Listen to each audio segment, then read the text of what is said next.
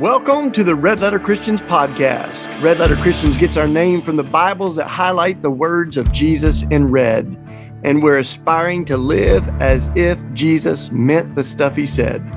We know that the loudest, most prominent voices representing Christianity in America haven't always been the most beautiful or the most faithful voices, and we know that the way we change the narrative is by changing the narrators.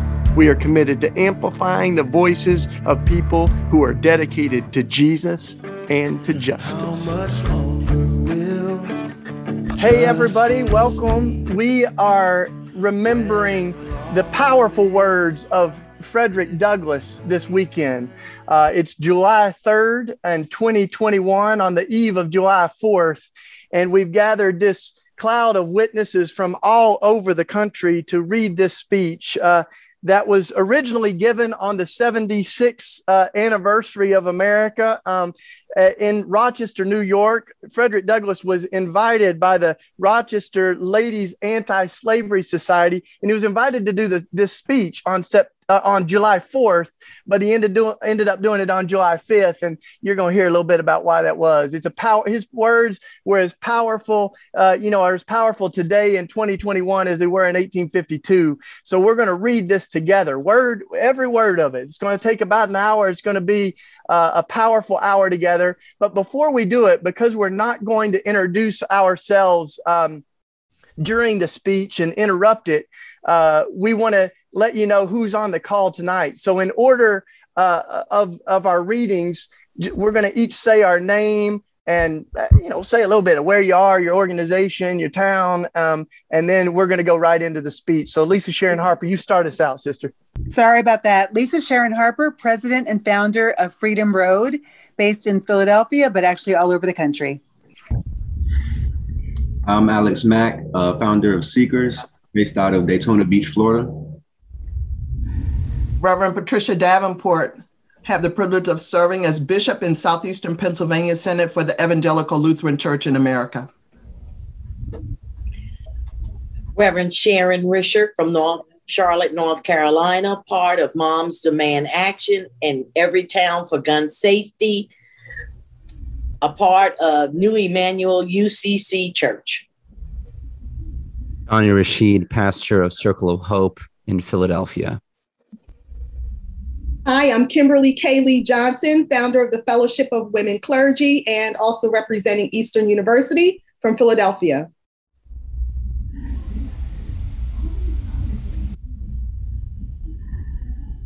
And we got Doug Pagitt, Vote Common Good.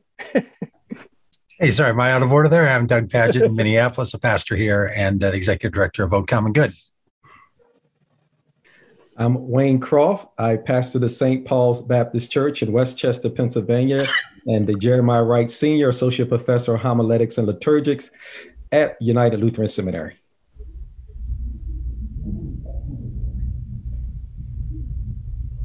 Rob Schenck, president of the Dietrich Bonhoeffer Institute in Washington, D.C. I'm Dave Gibbons from Southern California. I'm the founder of New Song and X Network.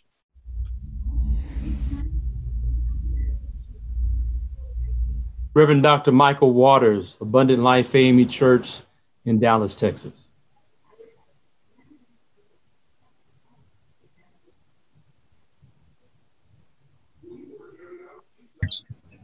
Uh, Jonathan Brooks. I am uh, just recently uh, the pastor, became a co pastor of Lawndale Christian Community Church here in Chicago, Illinois. Hi, I'm Diana Oestreich, coming to you from Minnesota. I'm an author and the founder of the Waging Peace Project, and I work on staff with Red Letter Christians. Hello, I'm Elena Ramsey, Executive Director of the Ohio Religious Coalition for Reproductive Choice and a board member of Red Letter Christians. Uh, good evening. I am Malcolm Bird, pastor of the Hope's Beacon Baptist Church in Philadelphia. Hi, I'm Lindsay Pruitt Hornbaker. I'm owner and writer at Lou Pruitt Writing and Consulting, and I serve at Plymouth Congregational Church here in Des Moines, Iowa. Michael McBride, co-director or co-founder of the Black Church PAC, national director of the Live Free campaign, and pastor, lead pastor of the Way Church in Berkeley, California. Good evening, everyone. Uh, Sean James, I'm the senior pastor of Salt and Light, UCC and PCUSA Church in Philadelphia. Good evening, everyone. I'm Reverend Glency Redrick, uh, co-chair of Charlotte Clergy Coalition for Justice in Charlotte, North Carolina, and the founder of Speaking in the Key of We, also a board member of Red Letter Christian. Good evening, everyone. I'm Dr. Barbara Williams Skinner. I'm president of Skinner Leadership Institute and co convener of the National African American Clergy Network of denominations and independent church leaders representing 15 million members across the country. Good evening. I'm Reverend Dr. Donna Jones, and I'm the pastor of the Cookman Beloved Community Baptist Church in Philadelphia, Pennsylvania, and executive director of the Metropolitan Christian Council of Philadelphia. Uh, good afternoon. My name is Art Hooker um, from Arlington, Texas. I'm the founder of New Metropolitan um, production company here, um, and I'm also the executive director of Hope Lab Inc. Good afternoon, Reverend Terrence McKinley, Director of Racial Justice and Mobilizing at Sojourners and Senior Pastor of Campbell AME Church in Washington, D.C. Great. And we're missing, uh, so we're missing three readers. We're going to go, and if we don't see them online, then uh, Kaylee's going to jump in or somebody else can read for them. But we're going to do it, y'all. Thanks for joining us tonight. This is Frederick Douglass's speech from July 5th, 1852. What to the slave is the 4th of July by Frederick Douglass together, let's say. Mr. Mr. President, friends, and, friends fellow, and citizens. fellow citizens.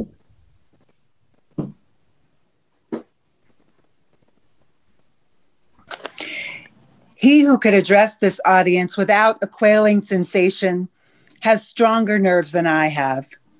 I do not remember even ever to have appeared as a speaker before any assembly more shrinkingly, nor with greater distrust of my ability than I do this day. A feeling has crept over me quite unfavorable to the exercise of my limited powers of speech. The task before me is one which requires much previous thought and study for its proper performance. I know that apologies of this sort are generally considered flat and unmeaning. I trust, however, that mine will not be so considered. Should I seem at ease, my appearance would much mis- misrepresent me. The little experience I have had in addressing public median, meetings in country schoolhouses avails me nothing on this present occasion. The papers and placards say that I am to deliver a Fourth of July oration. This certainly sounds large and out of the common way, for it is true that I have often had the privilege to speak in this beautiful hall and to address many who now honor me with their presence. But neither their familiar faces nor the perfect gauge I think I have of Corinthian Hall seems to free me from embarrassment. The fact is, ladies and gentlemen, the, the distance between this platform and the slave plantation from which I escaped is considerable, and the difficulties to be overcome in getting from the latter to the former are by no means slight. That I am here today is, to me, a matter of astonishment as well as of gratitude. You will not therefore be surprised if in what I have to say, I evince no elaborate preparation, nor grace my speech with any high sounding exordium. With little experience and with less learning, I have been able to throw my thoughts hastily and imperfectly together. And trusting to your patient and generous indulgence, I will proceed to lay them before you.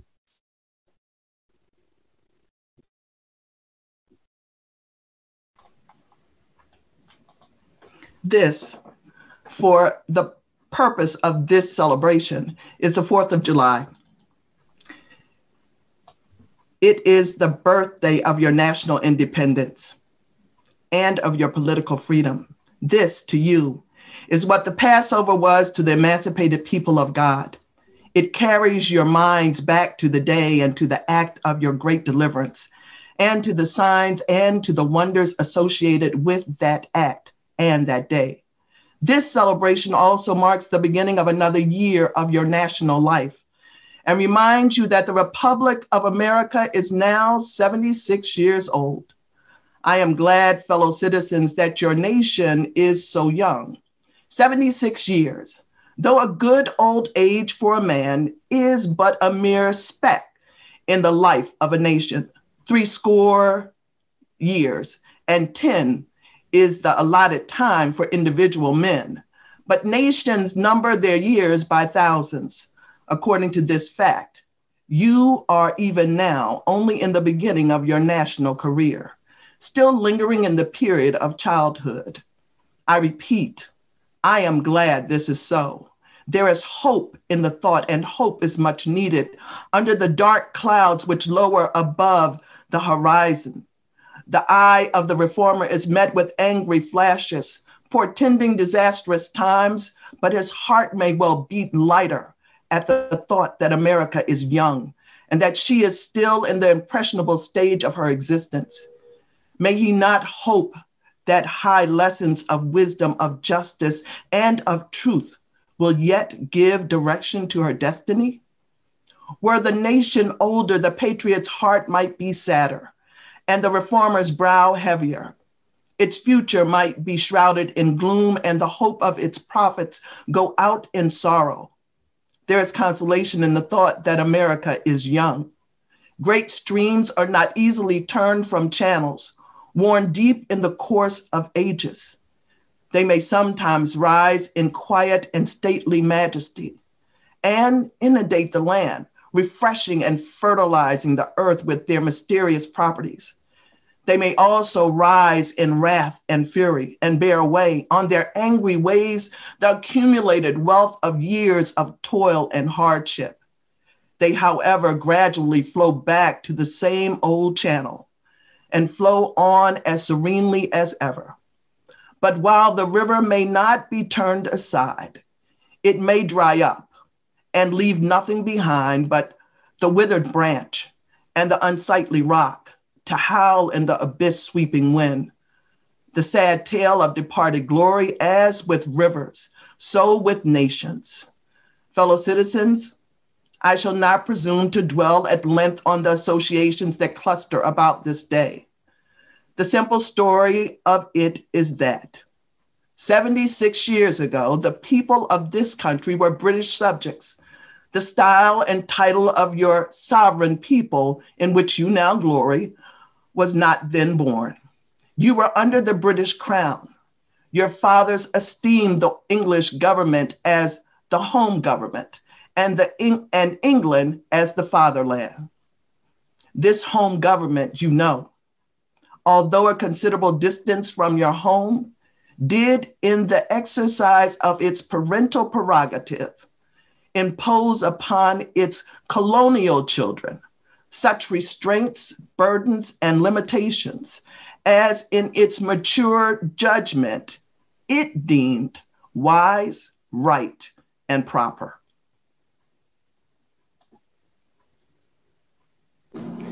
But your fathers, who had not adopted the fashionable idea of this day, of the infallibility of government and the absolute character of its acts, presumed to differ from the home government in respect to the wisdom and the justice of some of those burdens and restraints.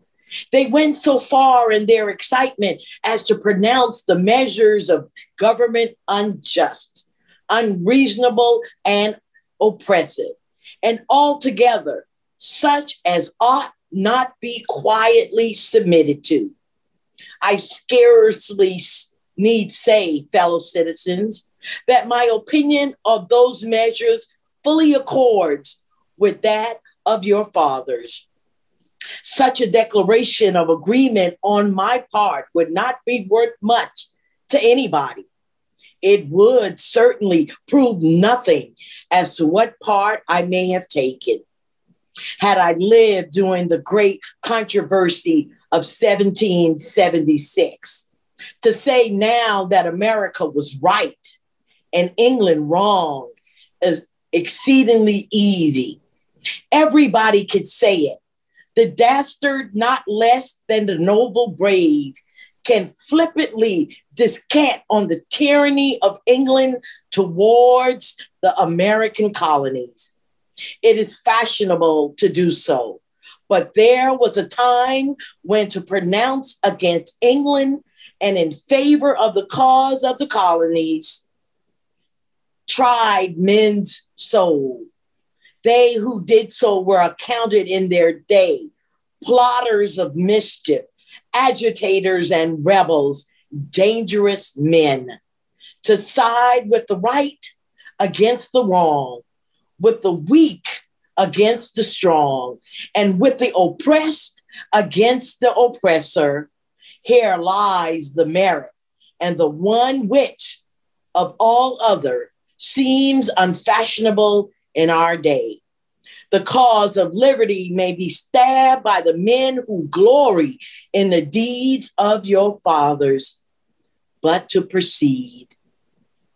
Feeling themselves harshly and unjustly treated by the home government, your fathers, like men of honesty and men of spirit, earnestly sought redress they petitioned and remonstrated. They did so in a decorous, respectful, and loyal manner. Their conduct was wholly unexceptionable. This, however, did not answer the purpose. They saw themselves treated with sovereign indifference, coldness, and scorn. Yet they preserved. They were not the men to look back. As the sheet anchor takes a firmer hold, when the ship is tossed by the storm, so did the cause of your fathers grow stronger as it breasted the chilling blast of kingly displeasure. The greatest and best of British statements admitted its justice, and the loftiest eloquence of the British Senate came to its support. But with that blindness, which seems to be the unvarying characteristics of tyrants, since Pharaoh and his hosts were drowned in the Red Sea, the British government persisted in the accusations complained of. The madness of this course, we believe, is admitted now, even by England, but we fear the lesson is wholly lost on our present ruler. Oppression makes a wise man mad. Your fathers were wise men. And if they did not go mad, they became restive under this treatment.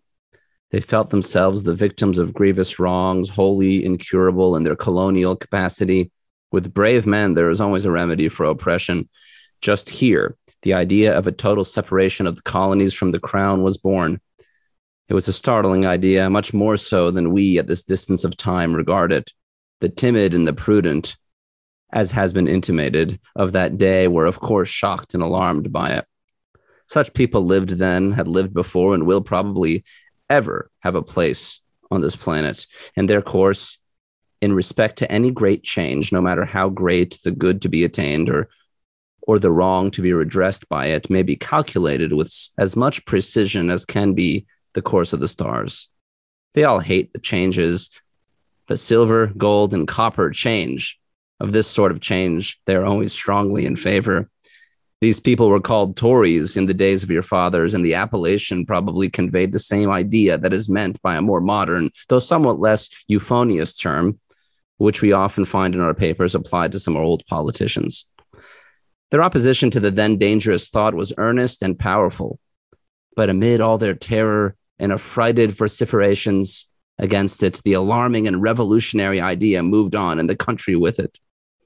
On the 2nd of July, 1776, the Old Continental Congress, to the dismay of the lovers of ease and the worshippers of property, clothed that dreadful idea with all the authority of national sanction. They did so in the form of a resolution, as we seldom hit upon resolutions drawn up in the day on our day whose transparency is at all equal to this. It may be, it may refresh your minds and help my story if I read it. Resolved that these united colonies are and of right ought to be free and independent states, that they are absolved from all allegiance to the British crown, and they are and they're and and that all political connection between them and the state of Great Britain is and ought to be dissolved. Citizens, your fathers made good that resolution.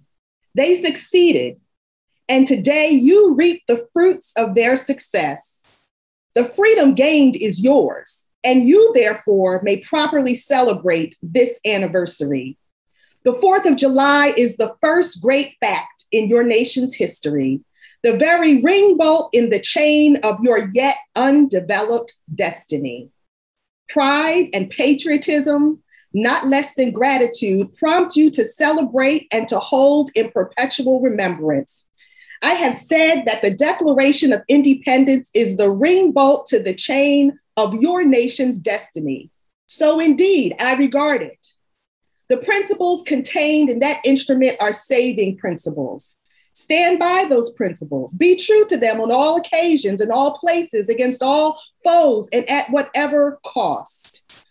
From the round top of your ship of state, dark and threatening clouds may be seen, heavy billows like mountains in the distance, disclose to the leeward huge forms of flinty rocks.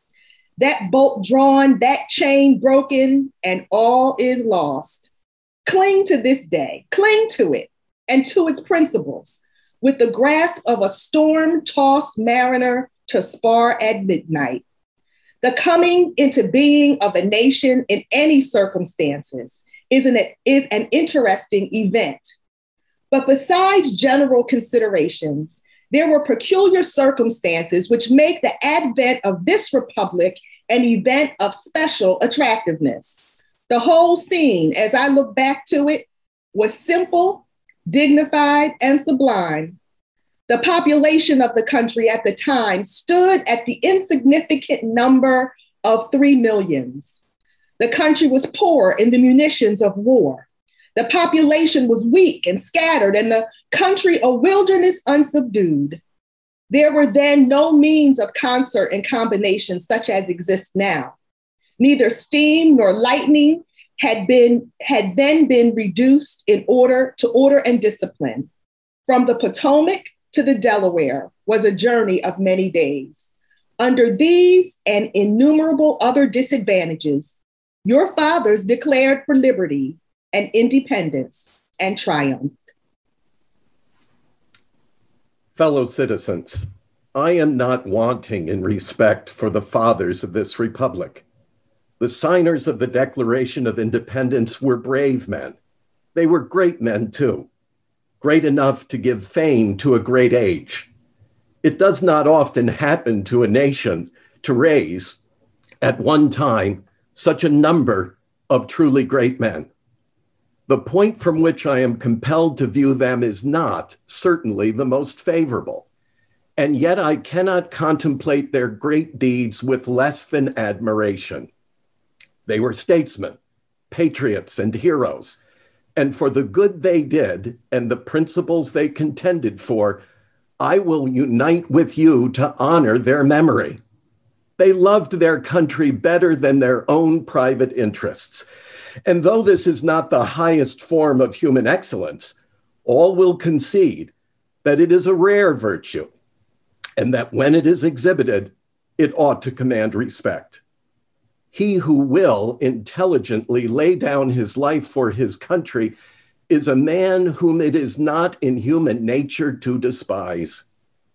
Your fathers staked their lives, their fortunes, and their sacred honor on the cause of their country in their admiration of liberty, they lost sight of all other interests. They were peacemen, but they preferred revolution to peaceful submission to bondage. They were quiet men, but they did not shrink from agitating against oppression. They showed forbearance, but they knew its limits. They believed in order, but not in the order of tyranny. With them, nothing was settled that was not right. With them, justice, liberty, and humanity were final, not slavery and oppression. You may well cherish the memory of such men. They were great in their day and generation. Their solid manhood stands out the more as we contrast it with these degenerate times.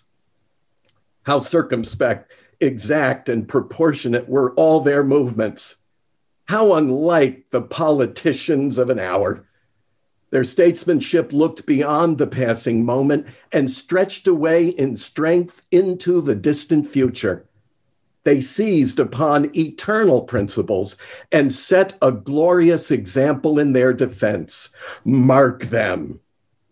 Fully appreciating the hardship to be encountered, firmly believing in the right of their cause, honorably inviting the scrutiny of an onlooking world, reverently appealing to heaven to attest their sincerity, soundly comprehending the solemn responsibility they were about to assume, wisely measuring the terrible odds against them, your fathers, the fathers of this republic, did most deliberately under the inspiration of a glorious patriotism and with sublime faith in the great principles of justice and freedom, lay deep the cornerstone of the national superstructure which has risen and still rises in grandeur around you. Of this fundamental work, this day is the anniversary. Our eyes are met with demonstrations of joyous enthusiasm Banners and pennants wave exultingly on the breeze. The din of business, too, is hushed. Even Mammon seems to have quitted his grasp on this day.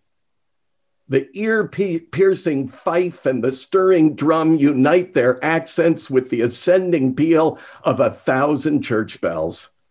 Prayers are made, hymns are sung, and sermons are preached in honor of this day while the quick martial tramp of a great and multitudinous nation, echoed back by all the hills, valleys, and mountains of a vast continent, bespeak the occasion one of thrilling and universal interest, a nation's jubilee.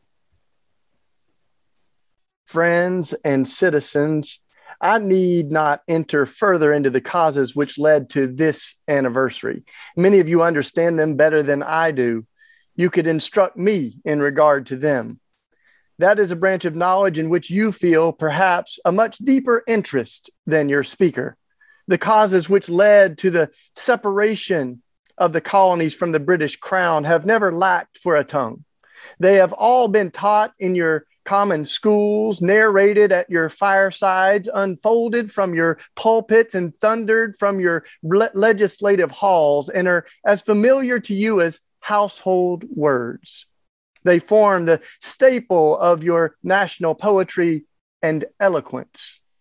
I remember also that as people, Americans are remarkably familiar with all facts which make in their own favor. This is esteemed by some as a national trait, perhaps a national weakness. It is a fact that whatever makes for the wealth or the for the reputation of Americans and can be had cheap will be found by Americans. I shall not be charged with slandering Americans if I say I think the American side of any question may be safely left in American hands. I leave, therefore, the great deeds of your fathers to other gentlemen whose claim to have been regularly descended will be less likely to be disputed than mine. My business if I have any here today, is with the present. The accepted time with God and his cause is the ever living now. Trust no future, however pleasant. Let the dead past bury its dead. Act, act in the living present, heart within and God overhead we have to do with the past only as we can make it useful to the present and to the future, to all inspiring motives, to noble deeds which can be gained from the past. We are welcome. But now is the time, the important time. Your fathers have lived, died, and have done their work, and have done much of it well. You live and must die, and you must do your work. You have no right to enjoy a child's share in the labor of your fathers unless your children be blessed by your labors. You have no right to wear out and waste the hard earned fame of your fathers to cover your indolence. Sydney Smith tells us that men seldom eulogize the wisdom and virtues of their fathers, but to excuse some folly or wickedness of their own. This truth is not a doubtful one. There are illustrations of it near and remote, ancient and modern. It was fashionable hundreds of years ago for the children of Jacob to boast. We have Abraham to our father when they had long lost Abraham's faith and spirit. That people contented themselves under the shadow of Abraham's great name, while they repudiated the deeds which made his name great. Need I remind you that a similar thing is being done all over this country today? Need I tell you that the Jews are not the only people who built the tombs of the prophets and garnished the sepulchres of the righteous? Washington could not die till he had broken the chains of his slaves. Yet his monument is built up by the price of human blood. And the traitors in the bodies and souls of men shout, We have Washington to our father. Alas, that it should be so. Yet so it is. The evil that men do lives after them. The good is oft interred with their bones. Fellow citizens, pardon me. Allow me to ask, why am I called upon to speak here today? What have I, or those I represent, to do with your national independence? Are the great principles of political freedom and of natural justice embodied in that Declaration of Independence extended to us? And am I therefore called upon to bring our humble offering to the national altar and to confess the benefits and express devout gratitude for the blessings resulting from your independence to us? Would to God, both for your sakes and ours, that an affirmative answer could be truthfully returned to these questions. Then would my task be light and my burden easy and delightful. For who is there so cold that a nation's sympathy could not warm him? Who so obdurate and dead to the claims of gratitude that would not thankfully acknowledge such a priceless benefits? Who so stolid and selfish that would not give his voice to swell the hallelujahs of a nation's jubilee when the chains of servitude have been torn from his limbs? Am I not that man? In a case like that, the dumb might eloquently speak, and the lame man might leap as an hart. But such is not the state of the case. I say it with a sad sense of disparity between us. I am not included within the pale of this glorious anniversary. Your high independence only reveals the immeasurable distance between us. The blessings in which you this day rejoice are not enjoyed in common. The rich inheritance of justice, liberty, prosperity, and independence bequeathed by your fathers is shared by you, not by me. The sunlight that brought life and healing to you has brought stripes and death to me. The 4th of July is yours, not mine. You may rejoice. I must mourn. To drag a man in fetters into the grand illuminated temple of liberty and call upon him to join you in joyous anthems where inhumane mockery and sacrilegious irony. Do you mean, citizens, to mock me by asking me to speak today? If so, there is a parallel to your conduct. And let me warn you that it is dangerous to copy the example of a nation whose crimes, lowering up to heaven, were thrown down by the breath of the Almighty, burying that nation in the irrecoverable ruin. I can today take up the plaintive lament of appealed and woe smitten people. By the rivers of Babylon, there we sat down. Yea, we wept when we remembered Zion. We hanged our harps upon the willows in the midst thereof. For there they that carried us away captive required of us a song, and they who wasted us required of us mirth, saying, Sing us one of the songs of Zion. How can we sing the Lord's song in a strange land? If I forget thee, O Jerusalem, let my right hand forget her cunning. If I do not remember thee, let my tongue cleave to the roof of my mouth. Fellow citizens, above your national tumultuous joy, I hear the mournful wail of millions, whose chains, heavy and grievous yesterday, are today rendered more intolerable by the jubilee shouts that reach them. If I do forget, if I do not faithfully remember those bleeding children of sorrow this day, may my right hand forget her cunning, and may my tongue cleave to the roof of my mouth. To forget them, to pass lightly over their wrongs, and to chime in with the popular theme would be treason, most scandalous and shocking, and would make me a reproach before God and the world. My subject, then, fellow citizens, is American slavery. I shall see this day and its popular characteristics from the slave's point of view, standing there, identified with the American bondman, making his wrongs mine. I do not hesitate to declare with all my soul that the character and conduct of this nation never looked blacker to me than on this 4th of July. Whether we return, whether we turn to the declarations of the past or to the professions of the present, the conduct of the nation seems equally hideous and revolting.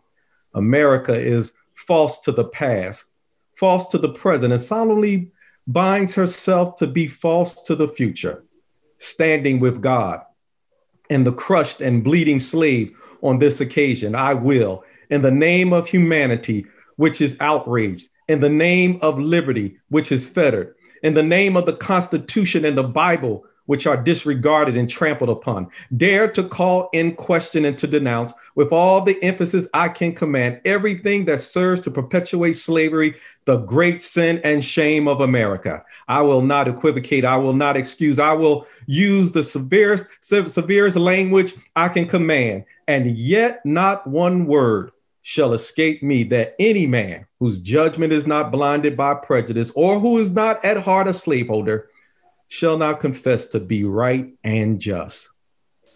But I fancy I hear someone of my audience say, it is just in this circumstance that you and your brother abolitionists fail to make a favorable impression on the public mind. Would you argue more and denounce less? Would you persuade more and rebuke less? Your cause would be much more likely to succeed. But I submit where all is plain, there is nothing to be argued. What point in the anti slavery creed would you have me argue? On what branch of the subject do the people of this country need light? Must I undertake to prove that the slave is a man? That point is conceded already. Nobody doubts it. The slaveholders themselves acknowledge it in the enactment of laws for their government. They acknowledge it when they punish disobedience on the part of the slave. There are 72 crimes in the state of Virginia, which, if committed by a Black man, no matter how ignorant he be, subject him to the punishment of death, while only two of the same crimes will subject a white man to the like punishment. What is this but acknowledgement that the slave is a moral, intellectual, and responsible being? The manhood of the slave is conceded. It is admitted in the fact that Southern statute books are covered with enactments forbidding, under severe fines and penalties, the teaching of the slave to read or to write. When you can point to any such laws in reference to the beasts of the field, then I may consent to argue the manhood of the slave. When the dogs in your streets, when the fowls in your air, when the cattle on your hills, when the fish of the sea and the reptiles that crawl shall be unable to distinguish the slave from a brute, then will I argue with you that the slave is a man. For the present, is it enough to affirm the equal manhood of the Negro race? Is it not astonishing that while we are plowing, planting and reaping, using all kinds of mechanical tools, erecting houses, constructing bridges, building ships, working in metals of brass, iron, copper, silver, and gold, that while we are reading, writing, and ciphering, acting as clerks, merchants, and secretaries, having among us lawyers, doctors, ministers, poets, authors, editors, orators, and teachers, that while we are engaged in all manner of enterprises common to other men, digging gold in California, capturing the whale in the Pacific, feeding sheep and cattle on the hillside, living, moving, acting, thinking, planning, living in families as husbands, wives, and children, and above all, confessing and worshiping the Christian's God. And above all, confessing and worshiping the Christian's God and looking hopefully for life and immortality beyond the grave we are called upon to prove that we are men. Would you have me argue that a man is entitled to liberty, that he is a rightful owner of his body? You have already declared it. Must I argue the wrongfulness of slavery? Is it that a question for Republicans? Is it to be settled by the rules of logic and argumentation as a matter beset with great difficulty involving a doubtful application of the principles of justice hard to be understood? How should I look today in the presence of Americans dividing and subdividing a discourse to show that men have a natural right to freedom?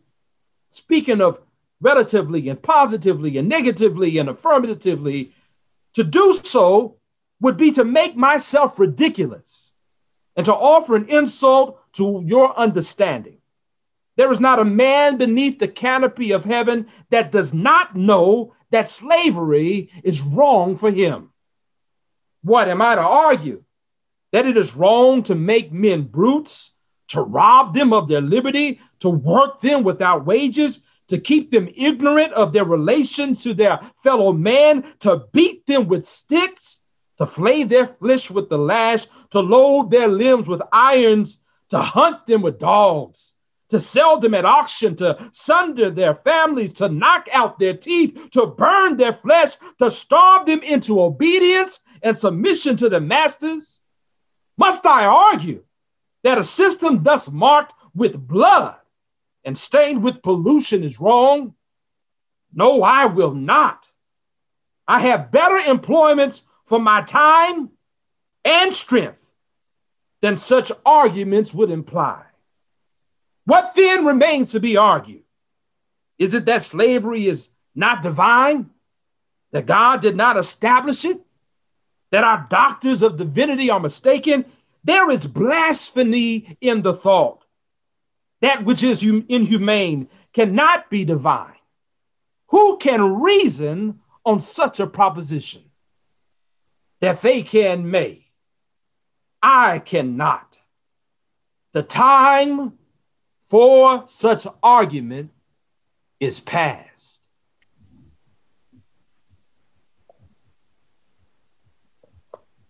At a time like this, scorching irony, not convincing argument is needed.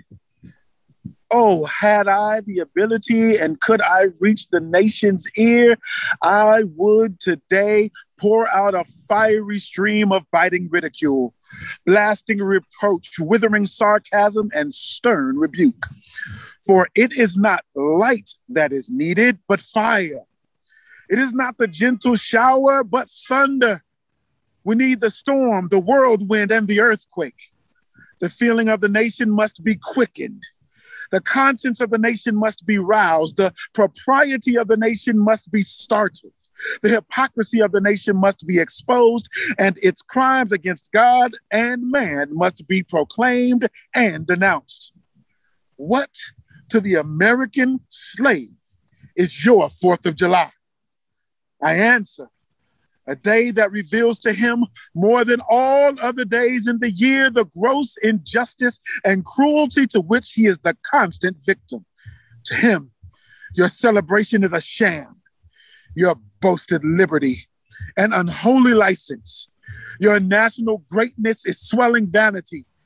Your sounds of rejoicing are empty and heartless. Your denunciations of tyrants, brass fronted impudence. Your shouts of liberty and equality, hollow mockery. Your prayers and hymns, your sermons and thanksgivings with all your religious parade and solemnity are to him mere bombast, fraud, deception, impiety, and hypocrisy. A thin veil to cover up crimes which would disgrace a nation of savages. There is not a nation on the earth guilty of practices more shocking and bloody than are the people of these United States at this very hour. Go where you may, search where you will, roam through all the monarchies and despotisms of the old world, travel through South America, search out every abuse, and when you have found the last, lay your facts by the side of the everyday practices of this nation, and you will say with me that for revolting barbarity and shameless hypocrisy, America reigns without rival. Take the American slave trade, which we are told by the papers is especially prosperous just now. Ex Senator Benton tells us that the price of men was never higher than now. He mentions the fact to show that slavery is in no danger. This trade is one of the peculiarities of American institutions. It is carried on in all the large towns and cities in one half of this confederacy, and millions are pocketed every year by dealers in this horrid traffic. In several states, this trade is a chief source of wealth. It is called, in contradiction to the foreign slave trade, the internal slave trade. It is probably called so too in order to divert from it the horror with which the foreign slave trade is contemplated. That trade has long since been denounced by this government as piracy. It has been denounced with burning words from the high places of the nation as an inexcusable traffic. To arrest it, to put an end to it, this nation keeps a squadron at immense cost on the coast of Africa. Everywhere in this country, it is safe to speak of this foreign slave trade as a most inhumane traffic, opposed alike to the laws of God and of man. The duty to extirpate and destroy it is admitted even by our doctors of divinity. In order to put an end to it, some of these last have consented that their colored brethren should leave this country and establish themselves on the western coast of Africa. It is, however, a notable fact that while so much execration is poured out by Americans, those engaged in the foreign slave trade, the men engaged in the slave trade between the states pass without condemnation, and their business is deemed honorable. Behold the practical operation of this internal slave trade, the American slave trade, sustained by American politics and American religion. Here you will see men and women reared like swine for the market. You know what is a swine drover? I will show you a man drover. They inhabit all our southern states. They perambulate the country and crowd the highways of the nation with droves of human stock.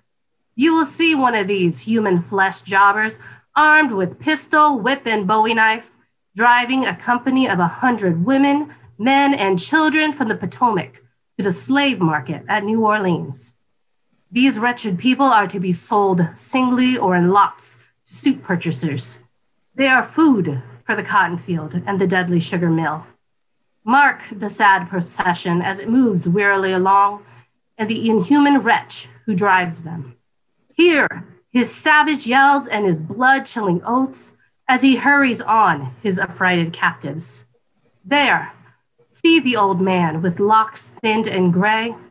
Cast one glance, if you please, upon that young mother, whose shoulders are bare to the scorching sun, her briny tears falling on the brow of the babe in her arms. See, too, that girl of 13 weeping, yes, weeping, as she thinks of the mother from whom she has been torn. The drove moves tardily, Heat and sorrow have nearly consumed their strength. Suddenly, you hear a quick snap, like the discharge of a rifle. The fetters clank and the chain rattles simultaneously. Your ears are saluted with a scream that seems to have torn its way to the center of your soul. The crack you heard was the sound of the slave whip. The scream you heard was from the woman you saw with the babe. Her speed had faltered under the weight of her child and her chains. That gash on her shoulder tells her to move on. Follow the drove to New Orleans. Attend the auction. See men examined like horses. See the forms of women rudely and brutally exposed to the shocking gaze of American slave buyers. See this drove sold and separated forever. And never forget the deep, sad sobs that arose from that scattered multitude. Tell me, citizens, where under the sun you can witness a spectacle more fiendish and shocking. Yet this is but a glance at the American slave trade as it exists at this moment in the ruling part of the United States. I was born amid such sights and scenes. To me, the American slave trade is a terrible reality. When a child, my soul was often pierced with a sense of its horrors. I lived on Philpott Street, Fells Point, Baltimore, and have watched from the wharves the slave ships in the basin anchored from the shore with their cargoes of human flesh, waiting for favorable winds to waft them down the Chesapeake. There was at that time a grand slave mart kept at the head of Pratt Street by Austin Woolfolk. His agents were sent into every town and county in Maryland announcing their arrival through the papers and on flaming handbills headed cash for Negroes. These men were generally well dressed men and very captivating in their manners, ever ready to drink, to treat, and to gamble. The fate of many a slave has depended upon the turn of a single card, and many a child has been snatched from the arms of its mother by bargains arranged in a state of brutal drunkenness. The fleshmongers gather up their victims by dozens and drive them chained to the general depot at Baltimore. With a sufficient number have been collected here, a ship is chartered for the purpose of conveying the forlorn crew to Mobile or to New Orleans. From the slave prisons to the ship, they are usually driven in the darkness of night, for since the anti slavery agitation, a certain caution is observed. In the deep stillness, still darkness of midnight, I have been often aroused by the dead, heavy footsteps and the piteous cries of the chained gangs that passed our door. The anguish of my boyish heart was intense, and I was often consoled when speaking to my mistress in the morning to hear her say that the custom was very wicked, that she hated to hear the rattle of the chains and the heart wrenching cries. I was glad to find one who sympathized with me in my horror. Fellow citizens, this murderous traffic is today in active operation in this boasted republic. In the solitude of my spirit, I see clouds of dust raised on the highways of the South. I see the bleeding footsteps. I hear the doleful wail of fettered humanity on the way to the slave markets, where the victims are to be sold like horses, sheep, and swine, knocked off to the highest bidder. There, I see the tenderest ties ruthlessly broken. to gratify the lust, caprice, and rapacity of the buyers and sellers of men. My soul sickens at the sight. Is this the land your fathers loved, the freedom which they toiled to win? Is this the earth whereon they moved? Are these the graves they slumber in? But a still more inhuman, disgraceful, and scandalous state of things remain to be presented. By an act of the American Congress, not yet two years old, slavery has been nationalized in its most horrible and revolting form. By that act, Mason and Dixon's line has been obliterated.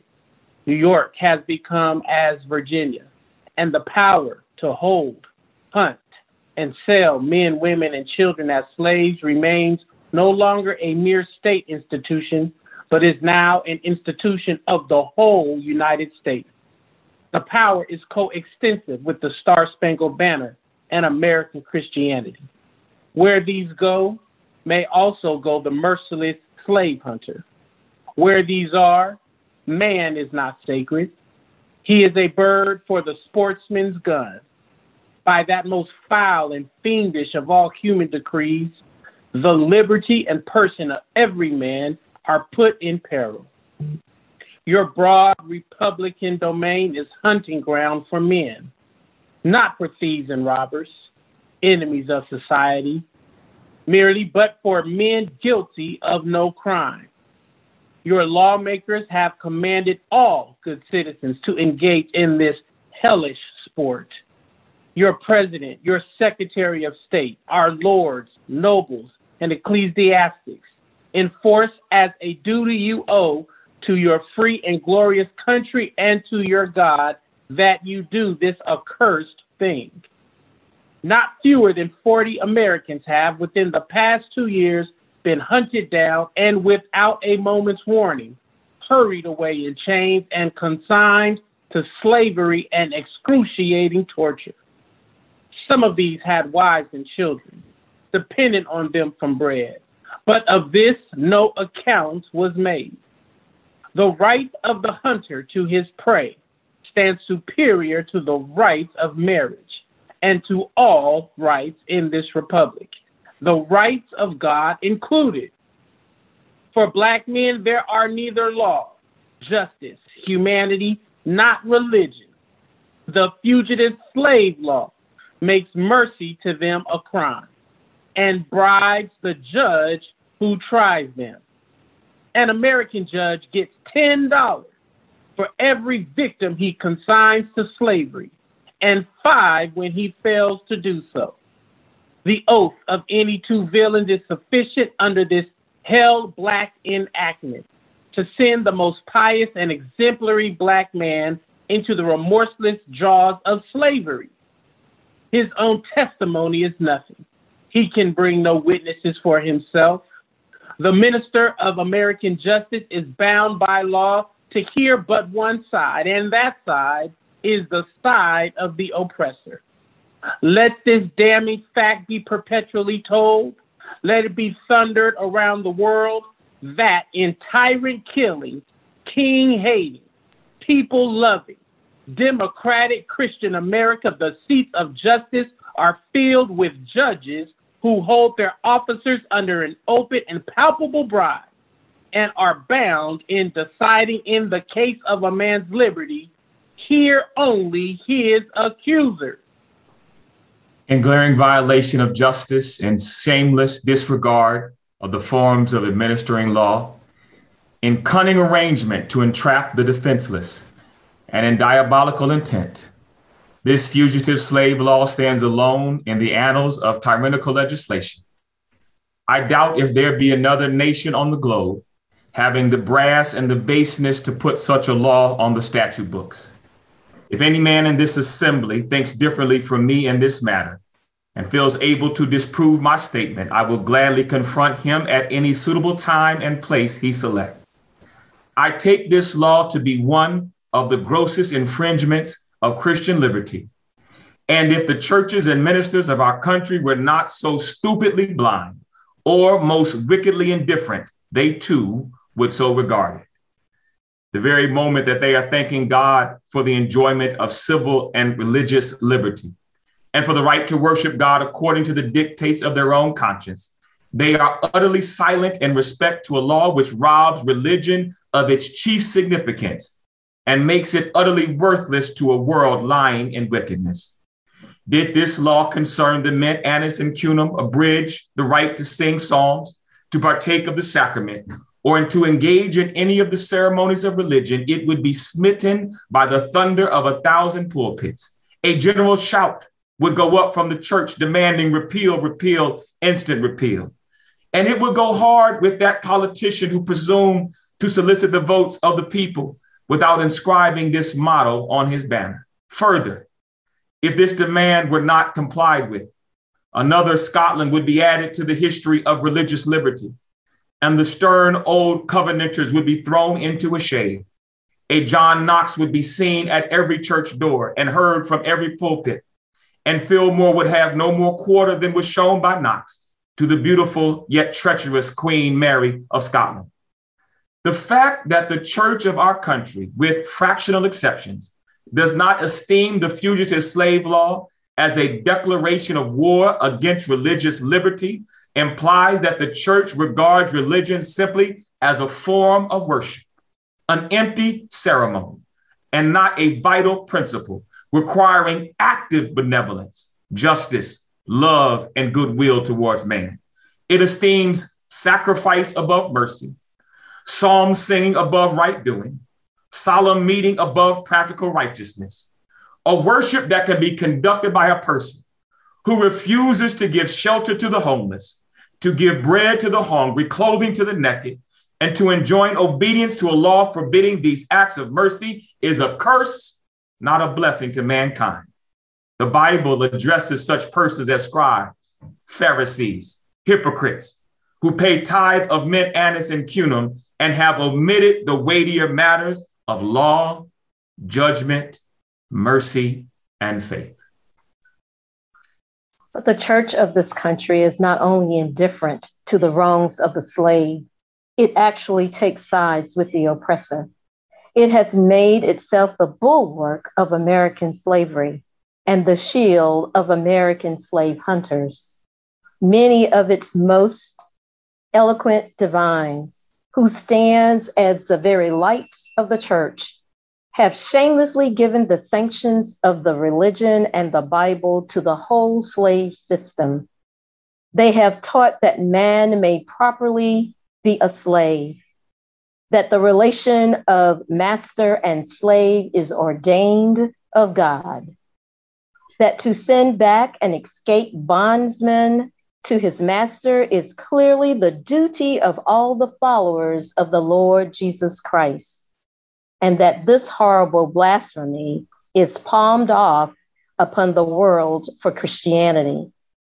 For my part, I would say, welcome infidelity, welcome atheism, welcome anything in preference to the gospel as preached by those divines they convert the very name of religion into an engine of tyranny and barbarous cruelty and serve to confine more infidels in the age that all the infidels' writings of Thomas Paine, Voltaire, Bolingbroke, but put together have done.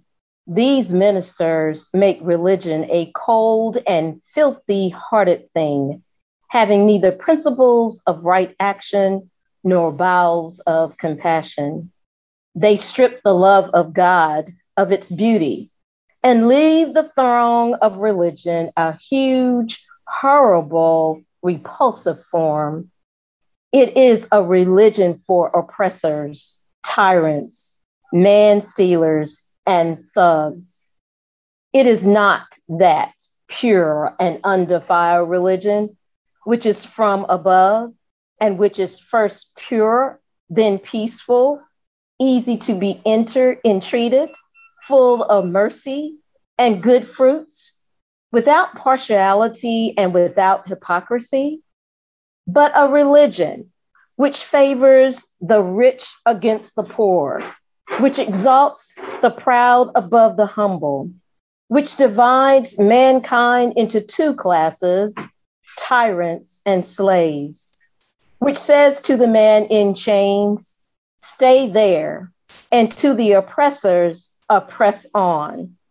It is a religion which may be professed and enjoyed by all the robbers and enslavers of mankind. It makes God a respecter of persons, denies his fatherhood of the race, and tramples into dust the great truth of the brotherhood of man. All this we affirm to be true of the popular church and the popular worship of our land and nation. A religion, a church, and a worship which, on the authority of inspired wisdom, we pronounce to be an abomination in the sight of God. In the language of Isaiah, the American church might well be addressed bring no more vain oblations, license in abominations unto me, the new moons and Sabbath, the calling of assemblies, I cannot away with. It is it is iniquity, even the solemn meeting. Your new moons and your appointed feast, my soul hated. They are trouble to me. I am weary to bear them. And when ye spread forth your hands, I will hide my eyes from you. Yea, when ye make many prayers, I will not hear. Your hands are full of blood. Cease to do evil. Learn to do well.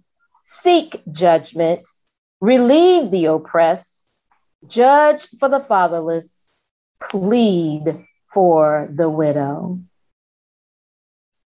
The American church is guilty when viewed in connection with what it is doing to uphold slavery, but it is superlatively guilty when viewed in connection with its ability to abolish slavery. The sin of which it is guilty is one of omission as well as of commission. Albert Barnes but uttered what the common sense of every man at all observant of the actual state of the case will receive as truth when he declared that there is no power out of the church that could sustain slavery an hour if it were not sustained in it.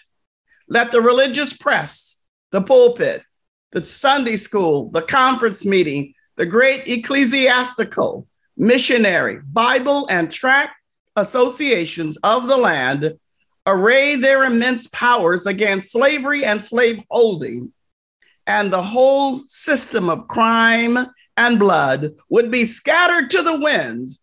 And that they do not do this involves them in the most awful responsibility of which the mind can conceive. In prosecuting the anti slavery enterprise, we have been asked to spare the church, to spare the ministry. But how, we ask, could such a thing be done? We are met on the threshold of our efforts for the redemption of the slave by the church and the ministry of the country in battle arrayed against us, and we are compelled to fight or flee. From what quarter, I beg to know, has proceeded a fire so deadly upon our ranks during the past two years as from the northern pulpit? As the champions of oppressors, the chosen men of American theology have appeared, men honored for their so called piety and for their real learning. The Lords of Buffalo, the Springs of New York, the Lathrops of Auburn, the Coxes and Spencers of Brooklyn, the Gannetts and Sharps of Boston, the Deweys of Washington, and other great religious lights of the land had, in utter denial of the authority of Him by whom they professed to be called to the ministry, deliberately taught us against the example or the Hebrews against the remonstrance of the apostles. They teach that we ought to obey man's laws before the law of God. My spirit wearies of such blasphemy. And how could such how such men can be supported as the standing types and representatives of Jesus Christ is a mystery which I leave others to penetrate. And speaking of the American church, however, let it be distinctly understood that I mean the great mass of the religious organizations of our land. There are exceptions, and I thank God that there are. No, noblemen may be found scattered all over these northern states, of whom Henry Ward Beecher of Brooklyn, Samuel J. May of Syracuse, and my esteemed friend, Reverend R. R. Raymond, on the platform are shining examples. And let me say further that upon these men lies the duty to inspire our ranks with high religious faith and zeal, and to cheer us on in the great mission of the slave's redemption from his chains. One is struck with the difference between the attitude of the American church towards the anti slavery movement and that occupied by the churches in England towards a similar movement in that country. There, the church was true to its mission of ameliorating, elevating, and improving the condition of mankind, came forward promptly, bound up the wounds of the West Indian slave, and restored him to his liberty.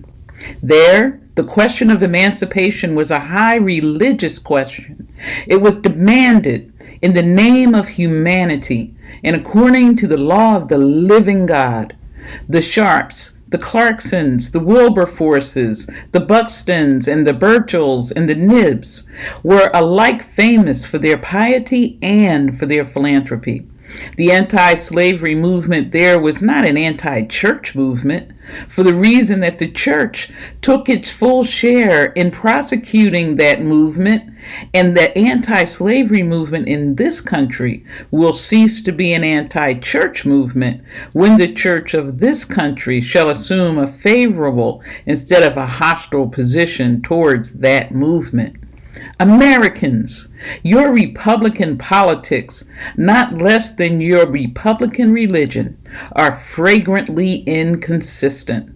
You boast of your love of liberty, your superior civilization, and your pure Christianity while the whole political power of the nation, as embodied in the two great political parties, is solemnly pledged to support and perpetuate the enslavement of three millions of your countrymen.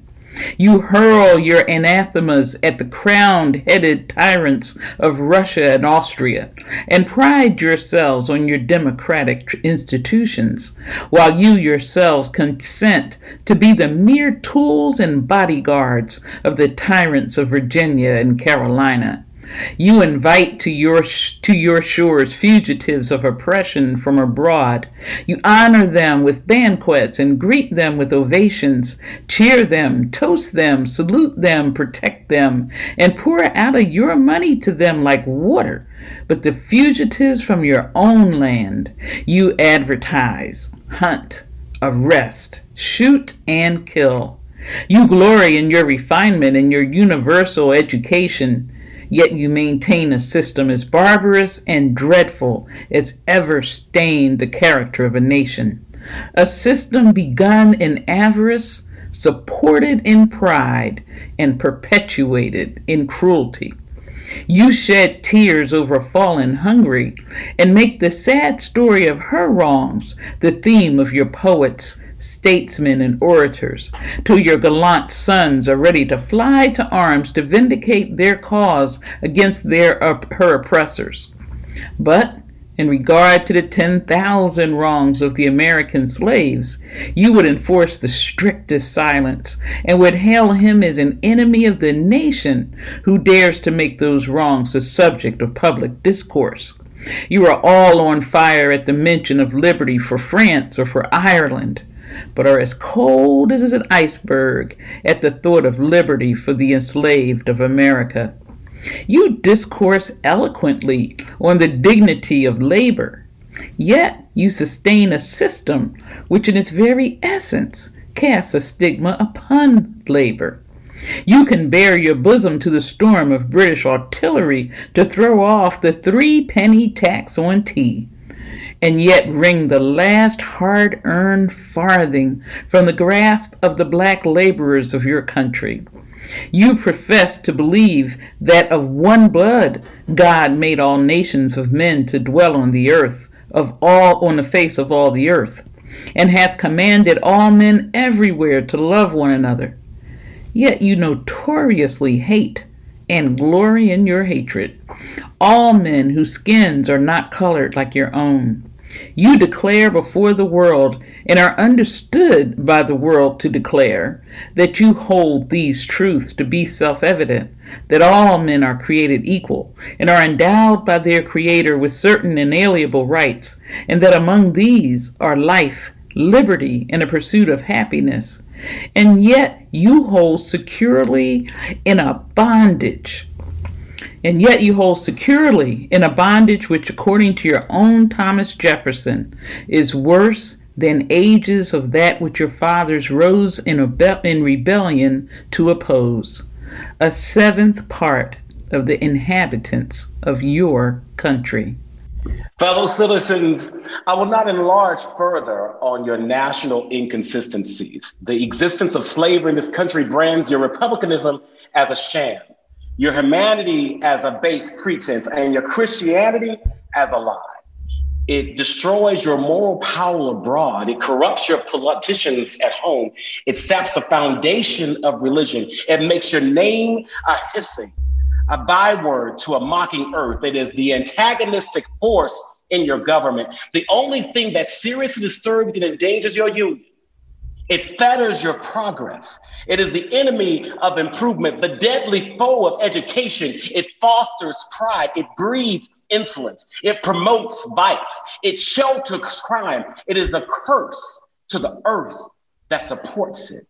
And yet you cling to it as if it were the sheet anchor of all your hopes. Oh, be warned, be warned. A horrible reptile is coiled up in the nation's bosom. The venomous creature is nursing at the tender breast of your youthful republic. For the love of God, tear away and fling from you the hideous monster and let the weight of 20 millions crush and destroy it forever. But it is answered in reply to all of this that precisely what I've now denounced is, in fact, guaranteed and sanctioned by the Constitution of the United States.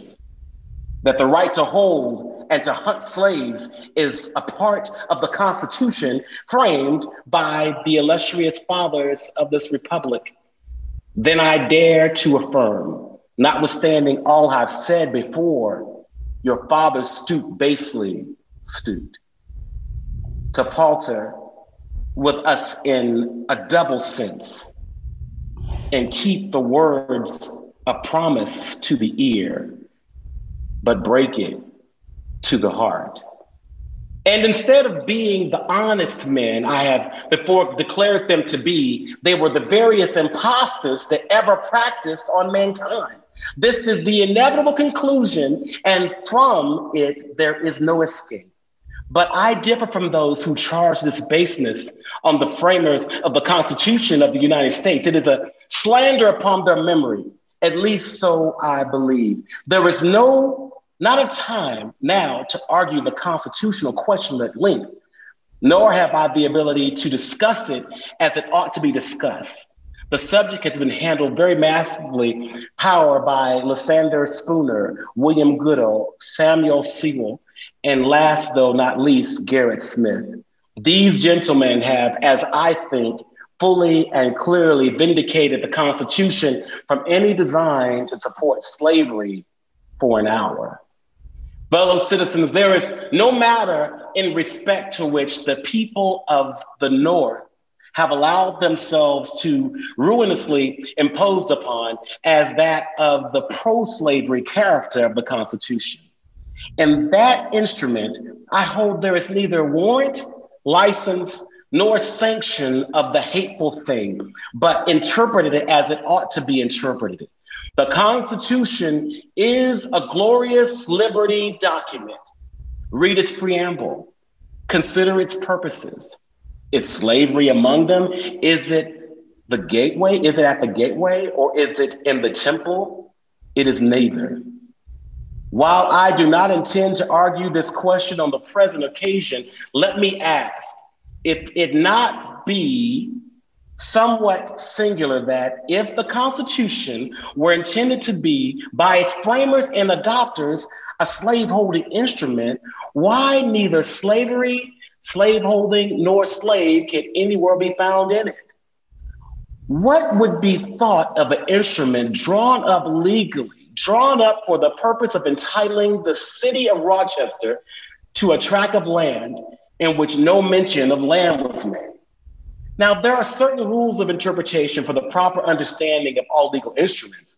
These rules are well established. They are plain, common sense rules, such as you and I and all of us can understand and apply without having passed years in the study of law.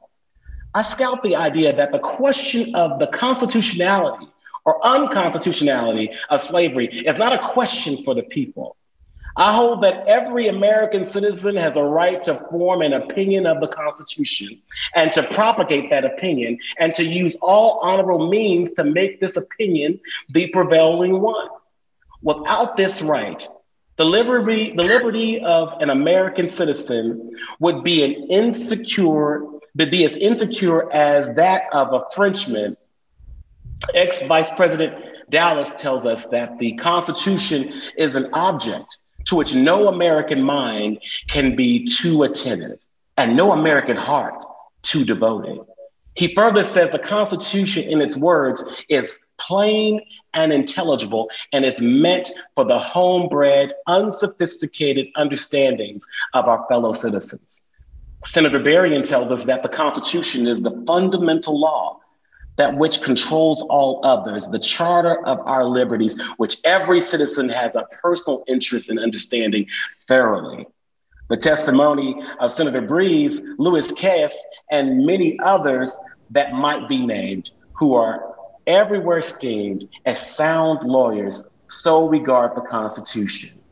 I take it therefore, that it is not a presumption in a private citizen to form an opinion of that instrument.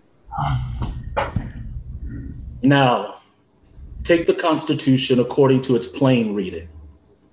And I defy the presentation of a single pro slavery clause in it.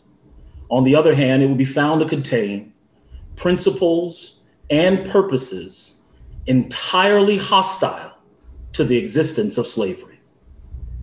I have detained my audience entirely too long already. At some future period, I will gladly avail myself of an opportunity to give this subject a full and fair discussion.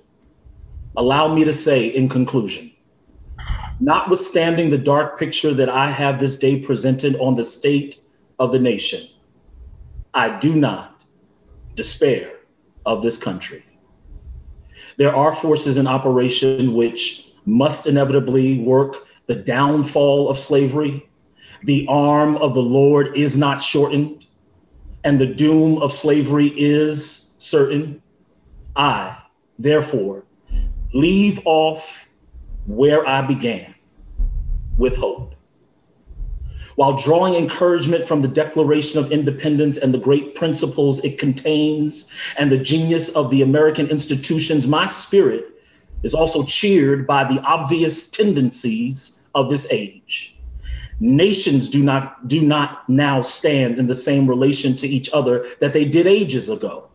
No nation can shut itself from the surrounding world and trot round the same old path of its fathers without interference. The time was when such could be done. Long established customs of hurtful character could formally fence themselves in and do their evil work with social impunity. Knowledge was then confined and enjoyed by the privileged few. And the multitude walked in mental darkness. But a change has now come over the affairs of humankind. Walled cities and empires have become unfashionable. The arm of commerce has borne away the gates of the strong city. Intelligence is penetrating the darkest corners of the globe. It makes its pathway over and under the sea, as well as the earth, wind, steam, and lightning are chartered agents. Oceans no longer divide, but link nations together. From Boston to London is now a holiday excursion space is comparatively annihilated. Thoughts expressed on one side of the Atlantic are distinctly heard on the other. The far off and almost fabulous Pacific rolls grandeur at our feet. The celestial empire, the mystery of ages is being solved. The fiat of the Almighty, let there be light, has not yet spent its force. No abuse, no outrage, whether in taste, sport, or avarice, can now hide itself from the all pervading light. The iron shoe and the crippled foot of China must be seen in contrast with nature. Africa must rise and put on her yet unwoven garment Ethiopia shall stretch out her hand unto God in the fervent aspirations of William Lloyd Garrison, I say, and let every heart join in saying it. God, speed the year of Jubilee, the wide world o'er, when from their galling chains set free, the oppressed shall vilely bend the knee and wear the yoke of tyranny like brutes no more. That year will come and freedom's reign to man his plundered flights again restore. God, speed the day when human blood shall cease to flow. In every clime be understood the claims of human brotherhood and each return for evil good, not blow for blow. That day will come all feuds to end and change into a faithful friend, each foe. God, speed the hour, the glorious hour when none on earth shall exercise a lordly power, nor in a tyrant's presence cower, but all the human, the manhood's stature tower by equal birth. That hour will come to each, to all, and from his prison house, the thrall go forth. Until, until that year, day, day, day hour, hour, arrive. with head and heart, heart and all strive. I'll strive To to, break break the the rod rod and and mend the the good give. The, the pillar pillar of praise his praise and pride. Pride. So witness witness heaven, heaven. and and never never from my my chosen Chosen host. host. Would Whate'er the peril the for the or the cost cost be driven. be driven. Hmm. Ooh. Glory be. Ooh. Well, we said that we wanted to uh, let Douglass's words speak for themselves, but it's also powerful to hear it in our own voices uh, and to declare these words together. Uh, thank you all that have joined us for the live reading. A lot of you will watch this afterwards. Keep spreading it out. Uh, these words are prophetic words for us today. We felt the spirit moving over here. So, uh, Reverend Michael Waters has uh, offered to send us out with a little prayer and benediction. So, thanks all the, the speakers and readers. Thanks all of you for viewing tonight. Friends, what, what a joy it's been to share together and to read these powerful words. You know, one of our former presidents once said that Frederick Douglass was doing a good job. But tonight, I want to concur with that. I think that Frederick Douglass is, in fact, doing a good job, that his words are inspiring us and uplifting us to take action today. We've heard reverberations from his words that mirror our current struggle. And I pray that Douglass' words have done for you as they have done for me to light a fire anew in my spirit, to let me know that we must continue to bend the arc towards justice in every generation, because the arc will not bend itself. May the peace, power, love, spirit, and joy that guided the life of Frederick Douglass guide us still. And may we endeavor to give in this day all that we can to make the world better for those who are soon coming behind us. Uh, my pen is in no way compatible with that of Frederick Douglass's, but allow me to offer a final prayer from a recent publication. Dear God, teach me to pray with my feet. The steps of the ancestors were sturdy and strong. They somehow carried them to cut down strange fruit dangling in the breeze up and down Montgomery's hills, to mass meetings, lunch counters, and courthouses, to face canines, tear gas, and water hoses, as bullets and bombs wrought martyrs, their blood still crying out from the deep, Lord God, teach me to pray with my feet. For those failed while adorned with hooding, for those who still can't breathe, for those whose hearts have been broken under the weight of fathers suffocated on the street with hands raised. Don't shoot. For water protectors, for Flint, for women, for refugees, for hijab wearing sisters and their brothers, for the dreamers. Lord God Almighty, teach me how to pray with my feet, that I might become a drum major for justice to march around Jericho's walls and monuments to white supremacy till they come tumbling down. That I might say, as did Mother Pollard to one young Martin, my feet is tired, but my soul is rested. And that you, Lord God Almighty, may one day say to me, You have we hope you've enjoyed this episode of the Red Letter Christians podcast. Too often, Christians have used our faith as a ticket into heaven and a license to ignore the world we live in.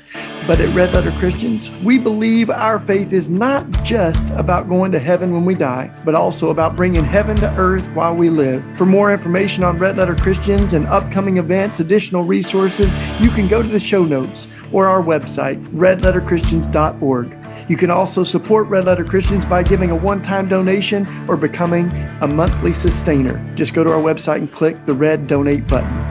Thank you for being a part of this conversation and for being a part of this movement.